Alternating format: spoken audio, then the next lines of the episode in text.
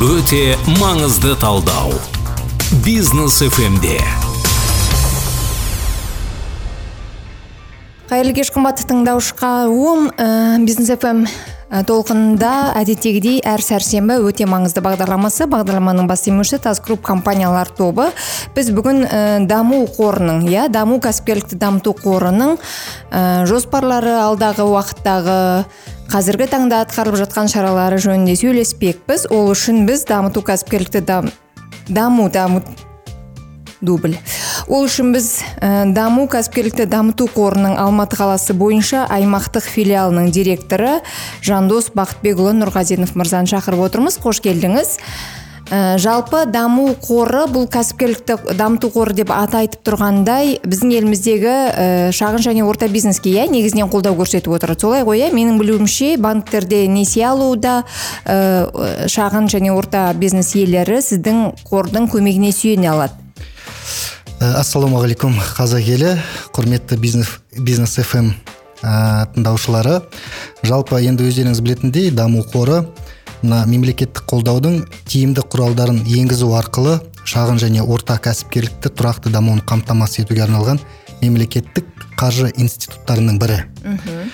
Ә, жалпы мына даму қоры ә, екінші деңгейлі банктермен және мына микроқаржы ұйымдармен бірлесіп қаражатты шартты түрде орналастыру үшін кәсіпкерлерге жеңілдетілген несиелендіруді екі бір бұдан бөлек пайыздық мөлшерлемені субсидиялау бұдан бөлек ә, несиеге кепілдік беру арқылы кәсіпкерлерді қолдауды қазіргі ә, уақытта енді бірқатар мемлекеттік бағдарламалар жүзеге асырып жатырмыз. Оның ішінде ә, кәсіпкерлікті дамыту жөніндегі 21-25 жылдарға арналған ұлттық жобасы бағдарламасы бұдан бөлек қарапайым заттар экономикасы бағдарламасы мемлекеттік бағдарламалар. Бұдан бөлек енді мына жергілікті әкімшілікпен бірге бірлесіп өзіміздің алматы қаласындағы тіркелген алматы қаласында өз жобасын іске асырып жатқан кәсіпкерлерге ә, алматы бизнес атты бағдарламамыз қазір жүзеге асып жатыр. Мхм. Мхм. Ә, бұл бағдарлама мысалы алматы бизнес ә, бағдарламасына кеңірек тоқталайықшы иә? Өйткені енді біздің тыңдаушыларымыздың көпшілігі алматы қаласында деп ойлаймын. Және біздің тыңдаушыларымыз қарапайым азаматтар олар ә, кәсібін ашқысы келеді жүргізгісі келеді. Ә, бұл ә, жағдайда сіздерден қаражат алу үшін жаңағы алматы қаласы бойынша қандай ә, шарттары бар қандай талаптарға сәйкес келу керек? Мхм. Мен жалпы осы бағдарламалардың бәріне бірқатар біраз тоқталып кетейін. Жалпы егер мына ә, ұлттық жобадан бастайтын болсақ жалпы бұл бағдарлама ә, мына шағын ә, микро шағын және орта кәсіпкерлерге бағытталған. Ә, бағдарламаның өзі екі бағыттан тұрады. Бірінші бағытында мына ә, микро және шағын кәсіпкерлерге арналған. Ә, егер шарттарына келетін болсақ ә, мына құрал жабдықтарды алуға инвестициялық мақсатпен жалпы 20 миллион теңгеге дейін алуға мүмкіндік бар. Ал егер мына қаражат айналым қаражатын толтыруға 5 миллион теңгеге алуға мүмкіндіктері бар. Егер енді мақсаттарына келетін болсақ жалпы бұл инвестиция дейміз. Ә, ә, субсидияның мерзімі болатын болса 36 айға дейін жаңа инвестиция мақсатында алуға болады. Егер айналым қаражатын толтыруға жалпы екі жылға дейін ә, субсидия алуға мүмкіндіктер бар. Енді бұл бағыттың ерекшелігі неде? Ә, жалпы енді өздеріңіз ә, білесіздер көп кәсіпкерлердің мысалы ішіндегі ә, банкке барған кезде ә, көп уақыт алады. Құжаттарды тапсырамыз бір ай жүреміз екі ай жүреміз деп енді шағымданып жатады шағымданып иә. жатады. Сондықтан осы бағыттың айырмашылығы ә, бұл скоринг арқылы екінші деңгейлі банктер қарастырып бір күннің ішінде екі күннің ішінде өз шешімін ә, қабылдап ә, даму қорына жіберген уақытта даму қоры бұл жерде ешқандай шешім қабылдамайды. Бұл тек қана жалпы мына біз ә, осы түскен ә, өтінімін банктен түскен өтінімін қарап бағдарламаға сай келе ма сай келмеуін бір күнде қарап бір күнде өзіміздің ә, шешімімізді банкке жібереміз. Сонда ә, бір екі үш күнде скоринг ретінде ә, банк ә, кәсіпкерлер осы қолдауды ә, алып жалпы мына ә, қазір өзіңіз білесіз мына банк алдында алған несиелерін мына сыйақы мөлшерлемесін субсидиялау арқылы төмендету арқылы және де осы бағыт бойынша әр кәсіпкерге кепілдендіру қарастырылған 85 пайызға дейін. Мысалы егер әр кәсіпкер мысалы 5 миллион болсын 20 миллионға дейін өз өтінімін ә, жіберсе 85 пайызға дейін ә, даму қорының кепілдігін алу арқылы жалпы ол кепілді бола ма? Жоқ ә, не болмаса кепілсіз бола ма? Оны банк шешіп ә, егер шешімінде ә, кәсіпкердің атынан кепілдік ә, сұрамай тек қана біздің кепілдемемізбен алатын болса сондай шешім қабылдаса жалпы кәсіпкер үшін бұл кепілсіз несие болып есептелінеді. Осындай мүмкіндіктер бар. Ә, өте қызық. Ә, бұл үшін мұндай несиені 5 миллионнан 20 миллионға дейінге иә бұл несиені алу үшін кәсіпкер бірінші даму қорына келіп қандай да бір кеңес алу ғана дұрыс па? Әлде бірден екінші деңгейлі банкке барып мен мына даму қорының кепілдігіне иек артқым келеді қолдауына сүйенгім келеді деп айта ала ма?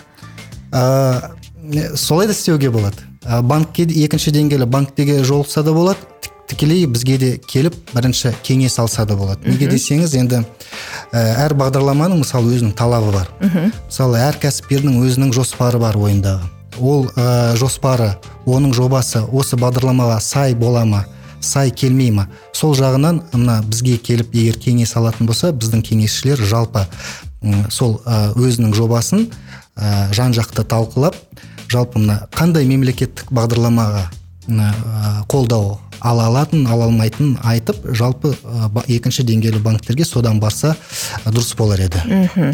Бұл айтып отырғанымыз қай бағдарлама бойынша? Ұлттық жоба бойынша ұлттық жоба бойынша. бұл микро және ә, шағын, шағын және орта бизнеске. Иә жиырма миллион теңгеге дейін. Ә, екі бағыт екі бағытта қолдау алады. Енді былай жалпылама айтқан айтқанда бұл біріншіден ә, пайыздық мөлшерлемесін субсидиялау арқылы? арқылы яғни бұл дегеніміз мысалы екінші деңгейлі банктен 21 бір пайызбен ә, несие алатын болса? ә, оның алты пайызын кәсіпкер өз мойнына алады да қалған ә, даму қоры субсидиялап береді. Екіншіден егер кепілдігі жеткіліксіз болатын болса 85 пайызға дейін кепілдік алу арқылы қалған 15 пайызына өз кепілдігін қою арқылы жаңағы қаражатты алып ары қарата өз кәсібін дөңгелетуге мүмкіндік алып отыр. Қазір енді жылдың аяғы иә?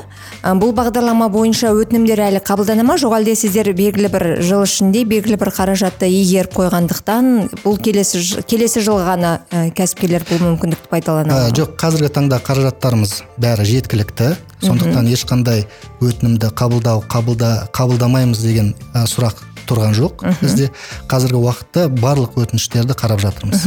Осы 5 миллионнан 20 миллионға дейін ә, несиеге өтініш беру үшін кәсіпкердің айналымдағы қаражат сомасы қанша болуы керек? Ол енді ә, жалпы әр кәсіпкердің оны былай айта алмаймыз да бір миллион айналымы болу, болу керек екі миллион айналымы болу керек деген иә оны жалпы суммасына байланысты болады өзінің жобасына байланысты болады. Ә, қандай мақсатқа өтініш білдіріп білдіргеніне байланысты болады. Сондықтан ол тек мына жалпы кәсіпкермен екінші деңгейлі банк өз қарым қатынаста өз жобасын өтінішін қабылдаған кезде оның бәрін қарастырады. Мхм. Ә, кәсіпкер бизнес жобаны өткізеді. Және бұл қаражатқа ә, бұл қаражатты қалай пайдаланатынын құжат түрінде көрсетеді сондай бір талаптар бар шығар. Әрине міндетті түрде енді ә, мысалы ә, кәсіпкер өз жобасымен өз идеясымен банк алдына келген кезде жалпы ә, енді біздің ойымызша әр кәсіпкер дайындалып келу керек та. Өз жобасын анықтап оның ә, жаңағы егер өндіріс саласы болса қандай өнім шығарады. Ол өнім нарықта керек па қажет па қажет емес па? Және де ол шығарған өнімді ертең өткізе ала ма сата ала ма деген сұрақтар туындайды банкте көбінесе иә? Сондықтан өз жобасын алдын ала дайындалып ә, қай жерде не сатып алатынын қарап енді құрал жабдықтар алатын болса оны білу керек. Қандай бағамен қай жерден сатып алады? Мысалы осы қазақстандық мысалы құрал жабдық бола ма? Ә, не, не болмаса шетелден алып келінетін құрал жабдықтар бола ма? Оның қайсысы артықшылықтары қандай? Соның барлық жан жақты. Жалпы өз жобасын ә, анықтап банкке екінші деңгейлі банкке барып өз жобасын ұсынған жөн деп ойлаймын мен. Өте жақсы. Ал келесі бағдарламаңыз жаңа айтқан? Ә, екінші бағдарламамыз бұл ә, жалпы осы ұлттық жобаның ә, аясында екінші бағыт дейміз. Бұл ә, бағытта тек қана жаңа микро және шағын кәсіпкерлерден басқа ә, орта субъект кәсіпкерлер қатыса алады. Егер жалпы ә, суммасына келетін болсақ ә, 3 миллиард теңгеге дейін несие ә, субси- несиелерін ә, субсидиялауға мүмкіндіктері бар. Жалпы ә, егер бұл жерде енді біз бастауыш және де мына бұрыннан істеп жатқан кәсіпкерлер деп екі ә, иә, субъектке бөлеміз бөлесіздер, иә. иә.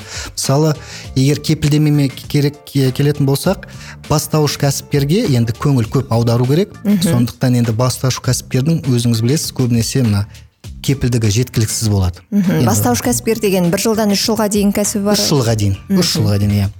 Ә, осындай кәсіпкерлерге бастауыш кәсіпкерлер біздің ә, мына бағдарлама бойынша 85 пайызға дейін біздің ә, кепілдемеміз ә, анықталған. Ал бұрыннан жұмыс жасап жатқан кәсіпкерлер елу пайызға дейін. Ә, бұл жерде ә, тағы да бір айта, атап ә, кететіні ә, мына субсидиялау мерзімі. Егер жаңағы ә, бірінші бағыт бойынша мен айтқандай ә, инвест, инвестициялық мақсаттарға алатын болса 36 ай болса екінші бағытта 60 айға дейін субсидия алуға мүмкіндіктер бар. Ә, айналым қаражатына 36 айға дейін ә, субсидия алуға мүмкіндіктері бар. А, а, айналым қаражатына қатысты қандай да бір талаптар бар ма? Айналым қаражатына ә, қатысты? Мысалы ә, кешірім өтінемін иә? Мысалы ә, микро жаңағы бір жылдан үш жылға дейінгі шағын кәсіпкерлікті ашқан ә, айналымы айына үш жүз төрт жүз мыңды құрайтын қарапайым жеке кәсіпкер болсын дейік иә? Менің ойымша қазіргі ә, жеке кәсіпкерлердің көпшілігі осындай ғана айналыммен жұмыс істеп жатыр. Мұндай кәсіпкерлер айналымдағы қаражатын толтыру үшін қанша сомаға ә, үміттене алады ба- ә, дам- даму қорының тарапынан? Ә, бізде жалпы айналым қаражатына ә, ең ә, жоғарғы суммасы 500 миллион теңгеге дейін. Жалпы 100 пайыз мына айналым қаражатына ә, несие ә, алуға өтініш білдіруге болады. Оның ішінде жаңа мен айтып отырғандай мына ә, субсидияға субсидиялауға да және де мына егер кепілдіктері жеткіліксіз болған жағдайда да ә, осы екі ә, бағытқа да мысалы қолдауға өз өтініштерін бере береді мысалы параллельно ә, бұл ә, бағытта да мысалы бірінші бағыт болсын екінші бағытта да жалпы кәсіпкер өз мойнына алты пайызын алады. Қалғанын біз мысалы үш жыл болсын алпыс ай болсын ә, субсидиясын ә, төлеп төлеу арқылы әр кәсіпкер енді ә, үнемделген ақшасын ары қаратай өз кәсібіне салып ары қаратай дөң- дөңгелетуге ары қаратай оны ә, дамытуға ә, мүмкіндік алып отыр. Мхм мысалы қарапайым мысал егер 100 миллион теңге несие алатын болса алты пайызын мысалы кәсіпкердің өзі мойнына алатын болса қалған ә, мына субсидиялау арқылы үнемделген ақшасы бір 30 миллиондай болады. Сол 30 миллионды ары қаратай өз кәсіпкерлігін салып оны ары қаратай дамытуға сол мүмкіндік алып отыр. Осы субсидиялауға қатысты мен әдетте кәсіпкерлерден біраз шағым естіп жатамын. Мысалы ә, ә- әсіресе жылдың басында мысалы қаражат ә, үкіметтен иә бюджеттен бөлінетін қаражат қой бұл. Оның барлығы уақытында бөлінбейді де мысалы жылдың басында үш төрт ай кәсіпкер жаңағы субсидияланатын қаражатты қордың тарапынан иә субсидиялатын қаражатты өзінің қалтасынан төлеуге мәжбүр болып жататын жағдайлар болады. Ә, ондай жағдайлар болады. Жаңа сіз дұрыс айтып отырсыз. Ә, субсидия дегеніміз бұл мемлекеттен келетін ақша. Бұл процедурамыз мына тез бір мезгілде ә, болатын нәрсе емес. Ә, бюджеттік ә, процедура болғаннан кейін оның өзінің бір сатылары бар оны өту керек. Сондықтан жалпы жыл сайын ә, мына қаңтар айында ә, сондай ә, нелер болып тұрады ә, кішкене қиындықтар Кедергілер, иә? кедергілер болып тұрады. Иә бірақ енді егер әр кәсіпкердің мысалы мына ә, субсидия ә, келісім, шарттары қол қойыл- қойылған болса мысалы сол қаңтар айында жалпы ә, өзінің айлық ә, төлемін өзі салса мысалы ақша түскен бетте біз жалпы сол ақшасын қайтарып береміз. А кәсіпкер өзі қайтарып алады иә иә. Ақша түскен бетте біз қайтарып береміз. өз төлеген ақшасын мысалы мына субсидияланатын бөлігін біз оны қайталап ә, қайтарып береміз кәсіпкерге иә. Қарапайым заттар экономикасы бойынша қандай? Ә, тағы да бір ә, жаңа мен айтқан бағдарламамыз бұл қарапайым заттар экономикасы. Бұның енді бір ерекшелігі мына жалпы мына бағдарламаларға қарағанда. Бұл жерде жаңа айтып отырмын ғой ә, микро шағын және орта кәсіпкерлер. Ал мына қарапайым заттар экономикасында ірі кәсіпкерлер де қатыса алады.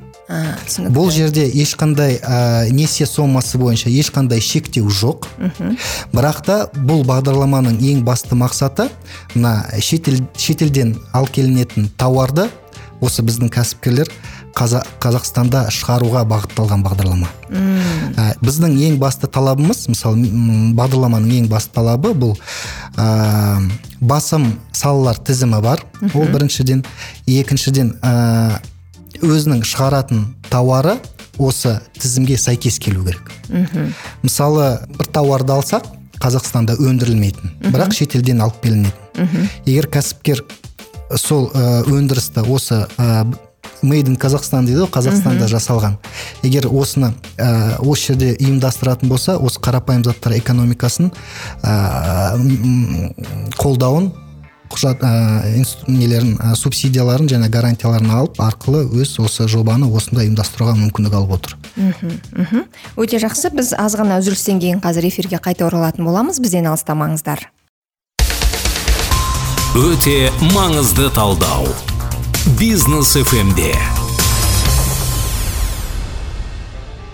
өте маңызды бағдарламасын одан әрі жалғастырамыз. Біздің бас демеушіміз тас групп компаниялар тобы бізде бүгін қонақта даму кәсіпкерлікті дамыту қорының алматы қаласы бойынша аймақтық филиалының директоры жандос бақытбекұлы. Мырза?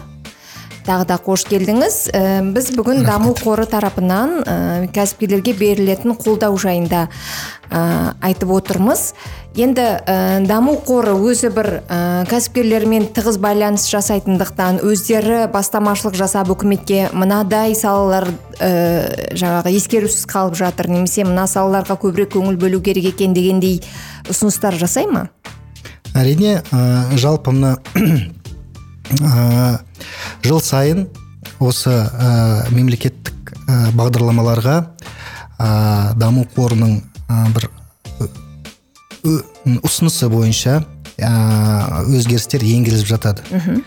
Ә, биыл да қазір мына ұлттық жобаның ә, бірінші пакеті енгізілген болатын. Қазір тағы да ә, ұсыныстар беріп жатырмыз. Егер сол ұсыныстар қабылданатын болса кәсіпкерлерге едәуір ә, жеңілірек болады деп ойлаймын. Жалпы енді м, бағдарламаларға тағы да келіп тоқ- тоқталып кететін болсақ ә, айтып кетейін дегенім мына ә, қазіргі даму қоры арқылы жүзеге асырылып жатқан бағдарламалардың бәрі қазір ә, енді 100 пайыз болмаса да 99 да тоғыз пайыз бәрі цифрландырған. Мысалы қазір кәсіпкерге аяғымен біздің офисқа келіп құжаттарын тапсыру ә, керек емес. Ә, бізде егов порталы, а, порталы арқылы және де өзіміздің даму онлайн порталы арқылы егер банк оң шешімін қабылдайтын болса жобасы ә, бізге осы екі портал арқылы өз өтінішін білдіруге болады. Біз ол өтініштерді қабылдап бес жұмыс күнінің ішінде ә, өз шешімімізді ә, субсидия бойынша қо- қо- қолдауды не болмаса кепілдендіру бойынша қолдауды бес күннің ішінде және де мысалы он күннің ішінде жұмыс ә, күні уақытында қарап ә, оны шешімін береміз. Және де мына ә, қазір енді мына келісім шартты өзін қол қою оның да бізде цифрландырған. Ә, оның бәрін өзінің ә, мына эцпс арқылы кіріп жаңағы до- э, субсидирование келісім шартына да мысалы кепілдендіру бойынша келісім шартқа да өз ә, қолдарын қоя алады. эцп арқылы электрондық түрде келмей ә, қолдарын қоя береді. Сіз субсидиялау және кепілдендіру дедіңіз иә? Яғни екеуінің айырмашылығы бар болып тұр ғой. Ә, бұл жерде бұл ә, екі бөлек ә, құрал болып есептеледі. Мысалы қараңыз. Ә, қазір біз айтып отырған суб, ішінара ә, субсидиялау пай, банктің пайыздық сыйақысын бір бөлігін субсидиялау. Мысалы былайша айтқанда әр кәсіпкер банктен оң шешімін алған кезде банктың талабы бойынша мысалы ол 21 пайыз банкке төлеу керек. Ә, субсидиялау дегеніміз мына бағдарламаның талабы бойынша алты пайызын кәсіпкер өз мойнына алады осы 21 пайыздың ішінен. Қалғанын даму қоры жаңағы 15% алпыс айға дейін иә субсидиялап береді. Ә, осы шарт мына ә, субсидиялау келісім шарты бойынша қол қойылып сол өзінің графигі болады. Ай сайын кәсіпкер келіп өз уақытында өз графигі бойынша ақшасын төлеп отырады. Қалған ә, субсидиялас, субсидияласын біз ә, төлеп отырамыз. Ай сайын төлейді. ай сайын. Иә бұл банкке көмек емес бұл ә, кәсіпкердің өзіне көмек. иә. Өйткені енді мысалы бастауыш кәсіпкер болсын мысалы айтқанда оған қазір үлкен пайызбен несие тарту кішкене тиімсіз болады. Екіншіден мына кепілдендіру дейді. Енді өз, өздеріңіз білесіздер мысалы екінші деңгейлі банктерден өз жобаға несие алу үшін әр кәсіпкер кепілдік қою керек міндетті мысалы. Үйін жерін. Ә, үйін болсын жерін болсын. Ал егер ә, кепілдігі жетпей жататын болса оның жобасына жобасын толық ә, дамыту Құнын үшін қамтымайды, иә? құнын қамтамаса бұл жерде кәсіпкер бұрылады ә, залогы жоқ жобасы жалпы жұмыс жасамай қалады сондықтан осындай кәсіпкерлерге бізде осы ә, мына бағдарламаның бір бағыты бұл ішінара кепілдендіру дейді. Жаңа да бағана айтып отырмын ғой. Егер бастауыш кәсіпкер болатын болса жобаның құнынан 85 пайызға дейін біз кепілдеме бере аламыз ұсына аламыз кәсіпкерге. Не болмаса заттай ма жоқ әлде қалай? Сіз мысалы ә, банктің банкке барып кәсіпкердің орнына кепілзат қояды ма? Бан, ә, даму қоры әлде қалай жүзеге асады? Иә дұрыс солай болады. Бұл ә, кәсіпкерге деген көмек кәсіпкердің жобасы бойынша біз екінші деңгейлі банктерге өз кепілдемемізді ұсынамыз. Яғни даму қорының банктерге кепілзат ретінде ұсынатын активтері болған ғой? Жоқ бұл ондай ешқандай бұл мынандай мысалы ол ручка емес ол үй емес Физикалық ол жер емес иә иә. ол тек қана қағаз жүзінде біз А, кепілдеме ә, беріледі. кепілдеме ә, келісім шартына қол қоямыз да банк алдына кәсіпкердің ә, ал- жобасы бойынша біз банкке кепілдеме береміз. Мысалы егер бір миллион теңгеге ә, кәсіпкер ә, өтінім жасайтын болса жаңағы өз үйін 500 мың теңгеге банк қабылдайтын болса ә, біз 500 мың теңгеге мысалы кепілдік береміз. Өте жақсы. Осы ә, білесіздер біздің елімізде ә, жеке тұлғаның банкроттығы туралы заң қаралып жатыр. Иә бұл ә, сіздерге кішкене қатысы болмауы да мүмкін. Бірақ дегенмен де қазіргі таңда халықтың жалпы несие несие алу көрсеткіші ұлғайып бара жатқанын білдіреді иә? Мұндай жағдайда сіз кепілдеме берген сіздің қор кепілдеме берген кәсіпкер банкротқа ұшырап жатсашы жұмысы жүрмей жатса онда ә, жаңағы несиені банкке даму қоры төлеп бере ме? Ә, бұл жерде ә, несиенің сұрағы емес. Өйткені ә, кәсіпкер өз алған негізгі борышын өзі қайтарады. Яғни ә, сіздердің кепілдеме беруіңіз кәсіпкерден ә, борышты қайтару міндеттемесін алып тастамайды? Жоқ қалмайды. Мысалы ә, егер жаңағы бір миллионнан егер біз 500 мыңға кепілдемемізді берсек ертеңгі күні осындай кәсіпкер ә, банкротқа ұшырайтын жағдайда банк бізден сол 500 мың, 500 мың теңгеге біздің келісім шарт бойынша ә, өтінімді алады біз, бізден. Сонда былай ғой банк мысалы 500 мыңға қойған үйін ә, сатып 500 мыңға өздікін жабады. Ә, қалған 500 мың теңгесін ә, кепілдеме келісім шарты бойынша даму қорынан алады. Даму қорынан алады. Иә дұрыс. Бірақ ә, сөйте тұра ә, банкротқа ұшыраған ә, жаңағы кәсіпкер қарызын ертең күні бізбен қалады. Осы сосын барып біз ә, сіздер одан қалай өндіріп аласыздар? сот арқылы өндіреміз. Өте ә, күрделі екен жарайды мүмкін біздің ә, тыңдаушыларымыз ол мәселенің де шешімін ә, табудың жолдарын қарастырады деп ойлаймын иә. Ә, болашақта даму қорының алматы филиалы бойынша қандай жоспарларыңыз бар? Қандай жобаларға ә, қаржылай қолдау көрсету ә, жалпы енді ә, жаңа мен осы ә, басында айтып кеткендей мына ә, алматы бизнес бағдарламасы бойынша тоқталып кеткім келіп тұр. Бұл ә, бағдарлама осы алматы қаласы әкімдігімен бірлесіп жүзеге асырып жатқан жобамыз. Мына жергілікті бюджеттен және де даму қоры бюджеттен ақша бөлініп екінші деңгейлі банкте мына шартты түрде орналастыру арқылы мына кәсіпкерлерге ә, жеңілдетілген несие беру арқылы мына бағдарлама қолдау табуда кәсіпкерлерге. Өйткені бұл жерде енді біз жаңа айтып жатырмыз ғой ә, субсидия деп. Ә, бұл жерде ешқандай субсидиясыз жалпы алты пайызбен әр кәсіпкер ә, осы төменгі пайызбен өз ә, жобасын ә, дөңгелетуде. Ә, ешқандай салалық шектеу жоқ. Әр кәсіпкер алматы қаласына тіркелу керек. Екіншіден өз жобасы осы алматы қаласында жүзеге, асу керек.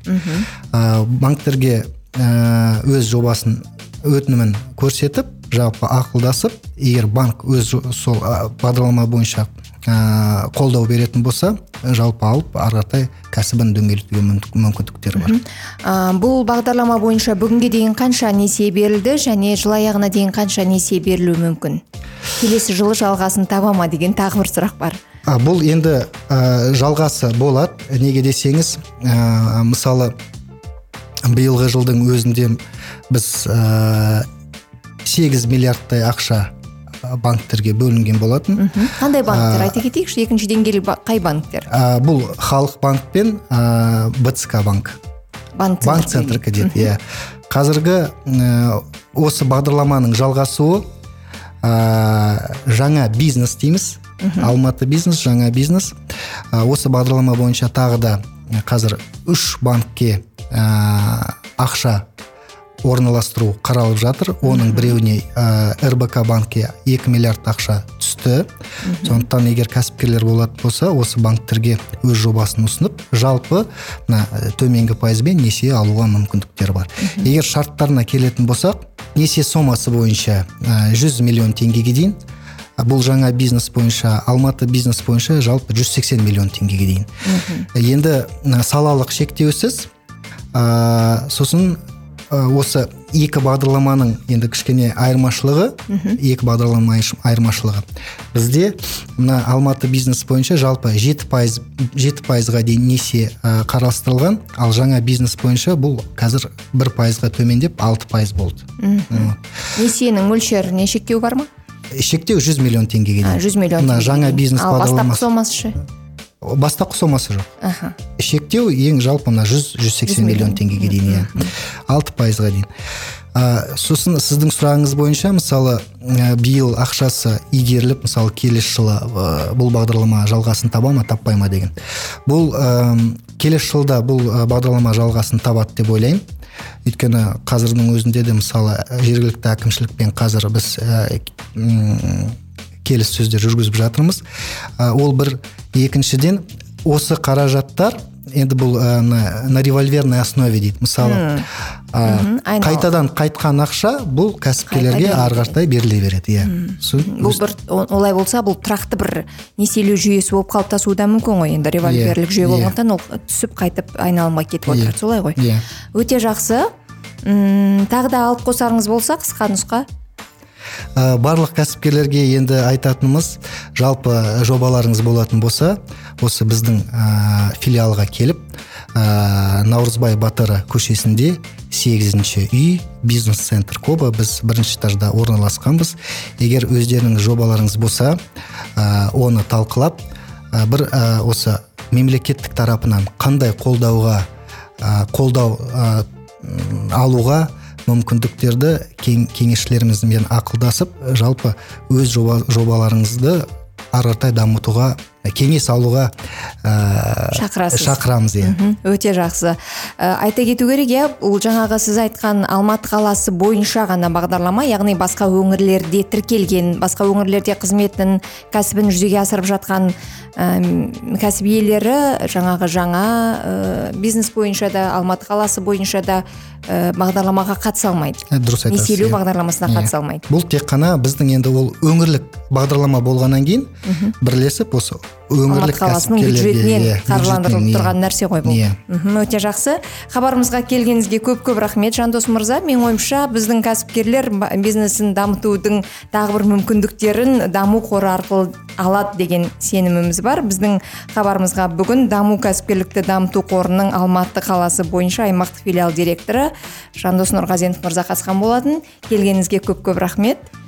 Қымбатты тыңдаушы өте маңызды бағдарламасы әр сәрсенбі сайын кешкі сағат он жеті жиырма үште эфирге шығатынын тағы да ескертеміз. Бағдарламаның бас демеушісі тас групп компаниялар тобы эфирде жүздескенше.